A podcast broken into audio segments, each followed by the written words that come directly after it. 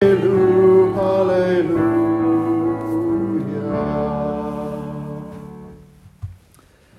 came to his own, and his own people did not receive him. But to all who did receive him, who believed in his name, he gave the right to become children of God. John chapter 1, verses 11 and 12. In the name of the Father, and of the Son, and of the Holy Spirit. Amen. Please be seated.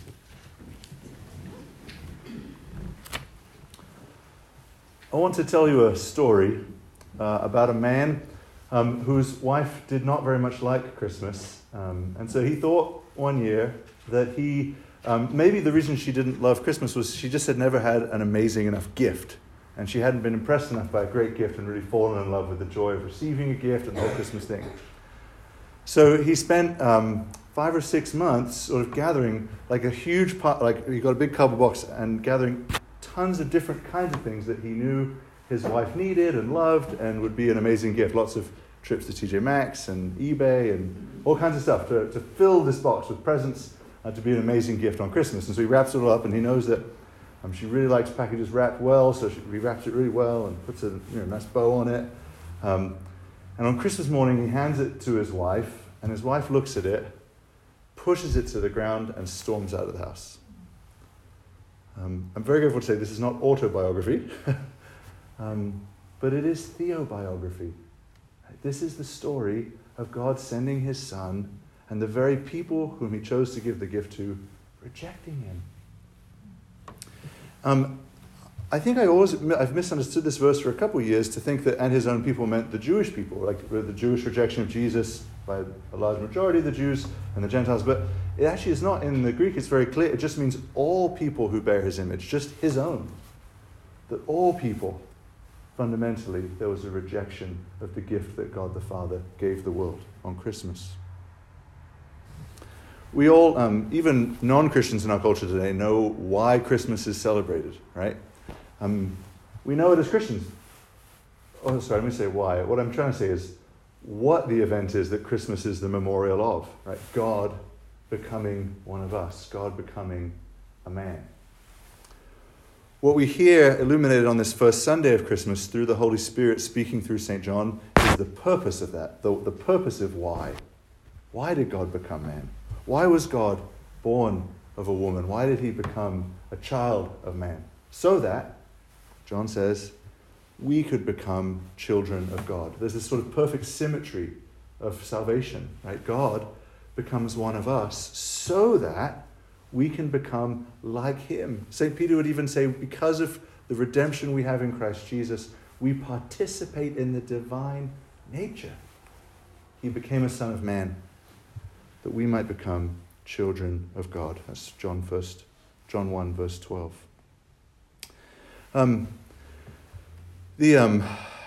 most of you familiar with that bridge illustration that's sometimes used in evangelism of like God's over here and man's over here and Christ is the bridge? Have you seen sort of presentations like that before?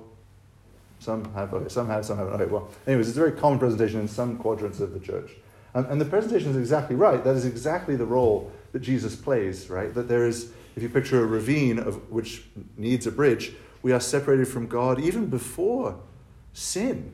We were separated from God and that we were creature. He is created. He is immortal and we are mortal. And then with sin, what was sort of a valley of division became a cosmic rift. Right? He is holy and pure and we are sinful and impure.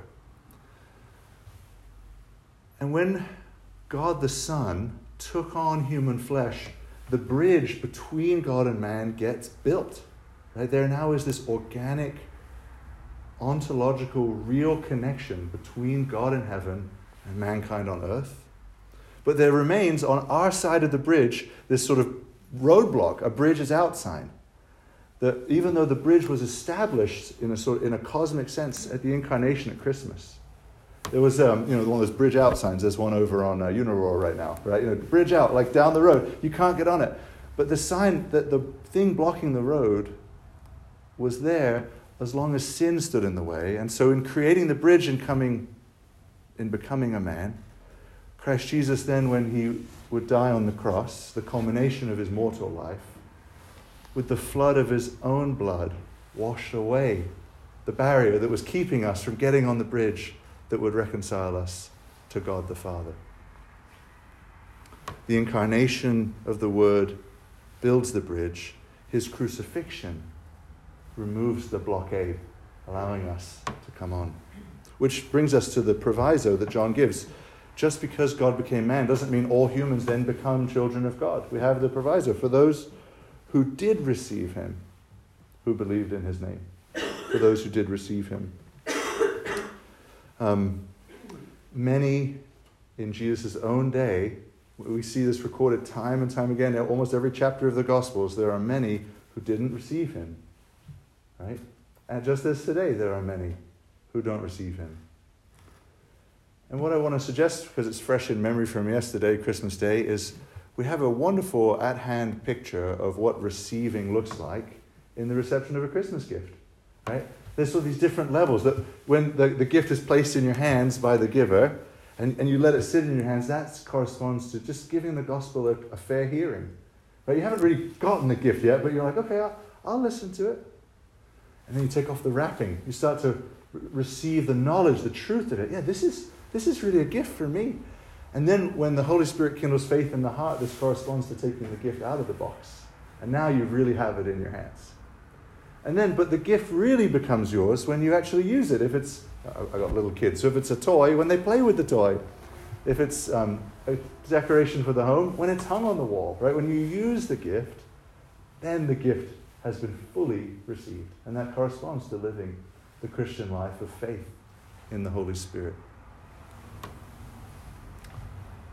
So I encourage you this Christmas to not be like the wife in my fictional story in rejecting the gift at any level, but to receive the gift one degree further. And we talk about, like, we just watched Muppet Christmas Carol again, which I think is the best of the Christmas Carol representations if you've never seen it. But you know, the Dickens' idea is let the spirit of Christmas be all year round. But what we talk about the spirit of Christmas is really sort of a fictive and pale imitation of the character of our God, who actually does give us gifts year round. Right? We just sort of concentrate at Christmas, the sense of the gift, but he gives us this gift. He comes to us every day. Right? Your mercies are new every morning, not just December 25th. And that every time we gather as his people, what does he have? The gifts of God for the people of God. We've become lately acquainted with some friends whose kids are adopted, and they celebrate in their home Adoption Day, right? The day on which you joined this family feast. We're gonna make burgers and bake a cake and a feast day. And every Holy Communion, but especially in this Christmastide, I invite you to receive communion this morning, receiving the gift, right? The hand is a hand of receiving. But recognizing that this is a memorial feast of your adoption. Right? He became a man so that you could become his child. Right? You've been adopted into his family. That's what we just heard read. The Spirit speaking through St. Paul, writing to the Galatians. So this is your adoption day feast. Every Holy Communion is an adoption day feast. You actually, not a metaphor, the opposite of metaphor, the real thing, God the Father in heaven is your Father. He's your Father because he sent his Son to purchase you and me. Amen.